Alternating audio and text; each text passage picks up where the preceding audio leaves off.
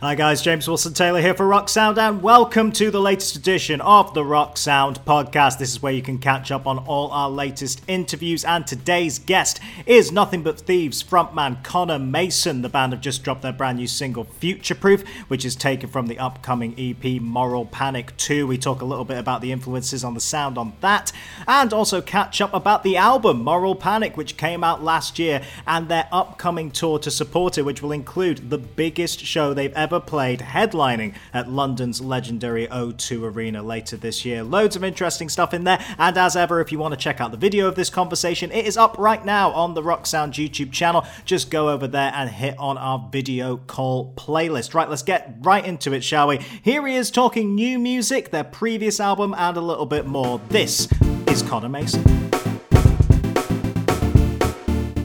Conor is on the line. How are you, man?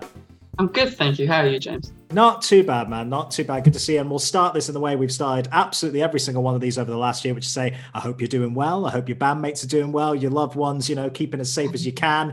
And before we get on to the kind of exciting stuff you've been able to work on this time, how have you found this extended period at home? And I guess last year would have been, in theory, quite a big touring year for you in, in normal times. Yeah, I mean, it's been a, you know, massive shift, a massive, massive shift for for everyone, you know, in the country, in the world, and, and musicians, you know, we um we're so used to traveling non-stop. We're so used to being on the road that sitting at home is uh it is a far it's foreign to us. So it's um it was it definitely took a shift to get used to it.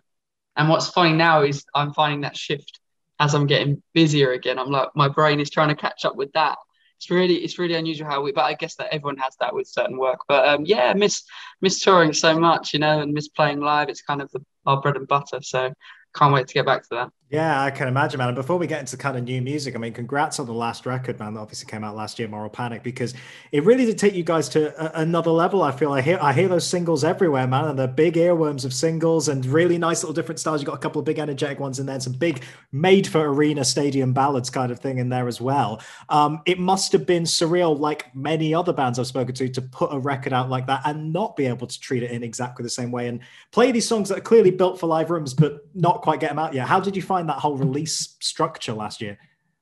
Yeah, I mean, it was strange at very at, at first. The first single we released, um, "Is Everybody Going Crazy," uh, was right at that point when uh, people were, in a sense, buying luro and pasta, and you know, it was a really manic time. That that first week, I remember I had like the first interview of that, and kind of being like, "What is going on?" And I think at the time felt not felt guilt, but felt like why am I why are we releasing music and this sort of thing when this sort of chaos is going on and I, I didn't know how to respond to that emotionally. I felt like I felt wrong because when I kind of zoomed it back to being a human being, I felt like feels like you're kind of I don't know, it's not profiting off a bad time, but being like, oh, like we've released a song this week when you know people can't even work. But then I realized that during that lockdown that I reached out for so much music. I more than I'd ever done in my entire life, actually, even from growing up, from being 14, 15, and listening to obviously all these bands and artists and stuff. I, I found myself during the lockdown like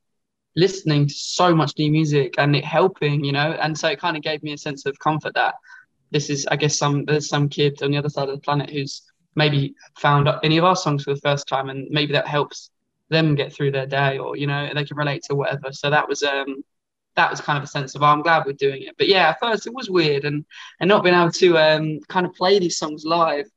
I mean, we still really haven't. We've done a couple live streams and the odd live sessions here and there, but we haven't really played these songs live to an audience at all. So it's um, it's really weird. And obviously, we've released new new stuff, so it's like um, yeah, like we haven't played the old new stuff and now the new new stuff it's, it is a bit weird, but it's new it's collections. Cool. Yeah, they're all coming together in these live shows. It's going to be really, really interesting to see those reactions. But that has got to be a nice thing, though, because again, like we say, the album was last year, and the fan reaction was bigger than ever, as far as I can see. Like I say, those singles were absolutely everywhere. It really did feel like a big, big moment for you guys as a band. It's got to be lovely that even though you can't necessarily tour it, seeing those reactions, even if yeah. it's just in an online way, it feels like it's really, really connected with your audience. Yeah, I mean, these songs have done way better than I ever imagined. Um, because you don't really write them for that reason. You just write it for like when we're together, we just write what we love and what we enjoy and what we want to hear and what we want to play. and so to hear it connect with people and to see the fan base ever growing is um, amazing for us. You know, it's it's a joy. Yeah. Well, now we reach this stage where, of course, there is more new music beyond that. Like you say, Future Proof is the single that's come out there. Um, starting point, I guess, is you know you're following up that record. Is there anything in your head going right? I want to try something very different. It does sound pretty different to what was on the album, to be fair. But was that a conscious decision, or is it just playing with new styles? What were the learnings from that record that have fed into this new material? Um, the best thing about this whole process of writing new material was the fact that we didn't have to. Like, not that we ever have to. Like, we are, you know, we kind of steer our own ship anyway. But um, we had no pressure to write anything or do anything. Like, we just released the record. We would honestly just bored. We had so much free time. I was always writing anyway, and I know Dom and Joe always write anyway for fun and stuff. And we just when we could finally come together, we had like banks and banks of ideas. And I think because we didn't need to write, we didn't have to go, oh, maybe we should try and write a single or we should try and write a, this song. We just said, let's just do whatever. Um, we've been massively, uh, and especially Dom and myself, like massively into hip hop and R and B, like always have been. Um, and Dom's always producing that sort of stuff, and I'm always writing that sort of stuff. I love it, and I listen to it all the time. And it was that thing for us of how can we meld these two worlds that we love so much, which is like alt rock um, and, um, and and kind of like a hip hop R and B thing. Um, how can we mold that really well? Because it, it, it's it, it's it's not like it is hard to do, but it can be done really really badly. Um, and that's why Dom's so important because he is a producer and his his brain of how to mold the two things that he produces so well separately was really important. So I kind of like take my hat off to him. Um, yeah, so it was just like let's just have fun and experiment and try and do a hip hoppy kind of rock song. That's what Future Proof was, and then these other songs I don't know if you, what you've heard. Um, I just have been so exciting to um, just experiment in new ways and not care actually about what comes out. And that's the beauty of it. It's, that's why I've loved these songs that we've been writing recently because we haven't cared at all about what we need to write, and they've just come out really fun and really interesting. I think. Yeah, it's it's almost cliche at this point to bang on about you know everyone's blending genres today, but it is true, and it is particularly in the alt scene. I feel like there has been more and more of a space for hip hop influences in the last few years, actually, certainly across the whole spectrum of artists, really. Mm. But what I find interesting about this track is that yes, you've got that hip hop beat in there, and yes, you could definitely clearly see that influence. It's among your heavier songs as well, though, man. It yeah, really is like exactly. up there on the heavier material. Well, we had a song called Individual, or Can You Afford to Be an Individual, in the last record, um, which was one of our favorite songs. It was super heavy, um, kind of Rage Against Machine Queens thing, um, with, I guess, Nothing But Thieves on top. um, and it was like, how can we make a song like that more digestible? How can we make that into, you know, future proof?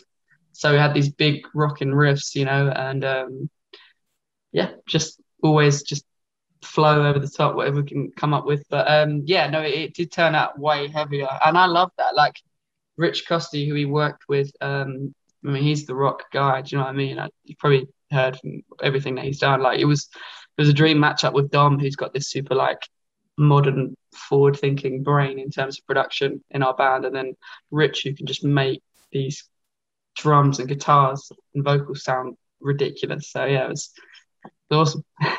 Yeah, it's really exciting, man. And like you say, you know, we know there's more music to come. I'm not sure how much you're allowed to say of that. I've not heard much, I've got to say. So I'm very, very intrigued no, to it's hear. Not that it's, it's just that we've been doing so much music. Do you know what I mean? So there's always plans to, you know, release stuff, and we're just figuring it all out, really.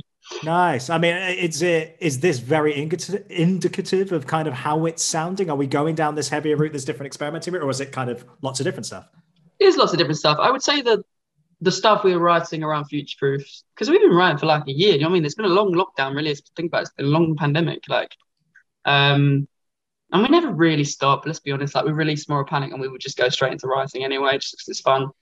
Um, around that time, yeah, it's definitely heavier, definitely again infused with hip hop and soul vocals and R and B. Like it's just that crazy world. But yeah, definitely um, heavier on the guitar side. This these set of tracks that we've been writing. And then again after that, it, it's changed avenues, but that's that's far into the future. That's another interview that I don't want to like release too much info about. But yeah, like we're just constantly doing stuff anyway, so it, it's always ever evolving. We're ahead of our releases. Do you know what I mean? It's weird.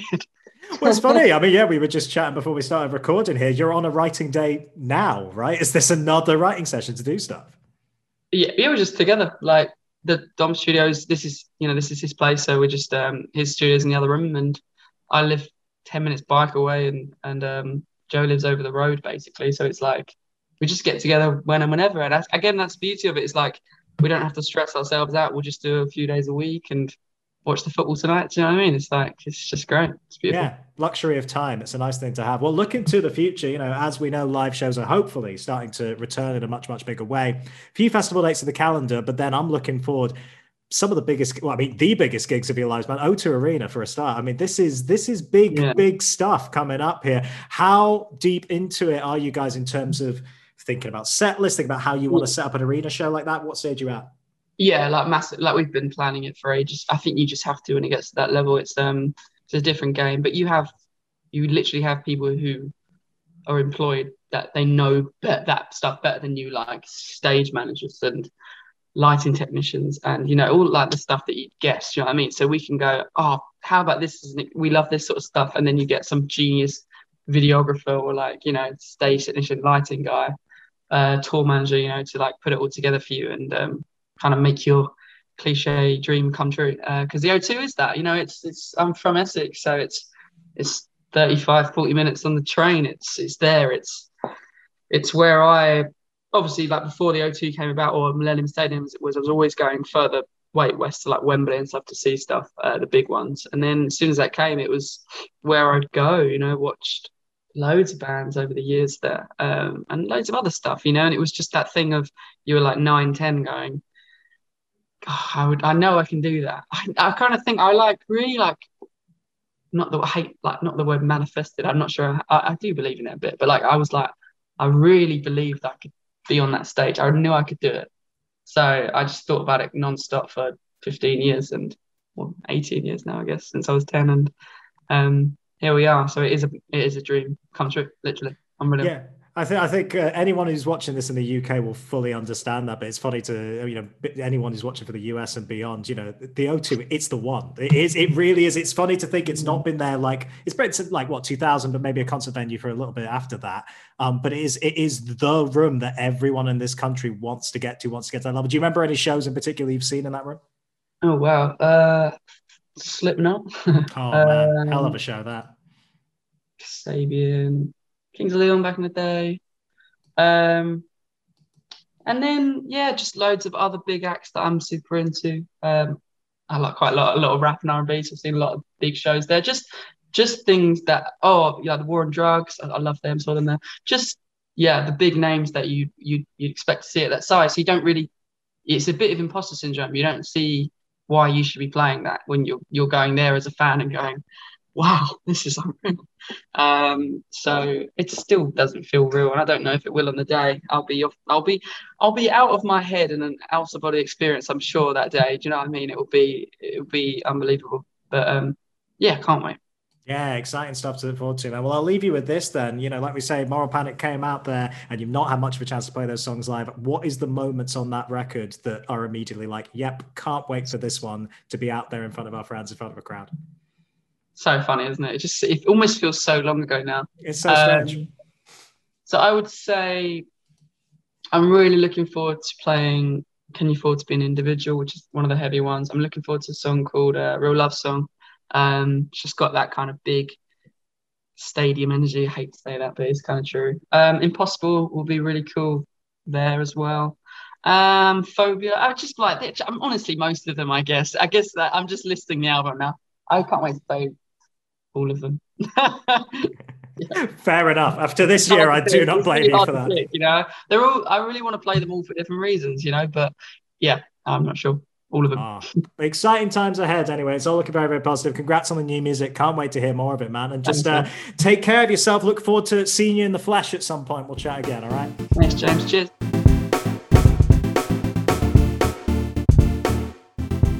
Thank you again to Conor for that conversation. And as I said before, the video of it is up right now over on the Rock Sound YouTube channel. And make sure you hit subscribe to the podcast, guys. We're going to be posting loads more interviews here. And recent guests have included the likes of Måneskin, Machine Gun Kelly, Frank Iero. Loads of great episodes to go and look back on there. We're available now on SoundCloud, Apple, Spotify, or wherever you get your podcasts from. We'll be back very soon with another new episode. Until then, I've been James Wilson Taylor, and thank you very much for listening to the Sound Podcast.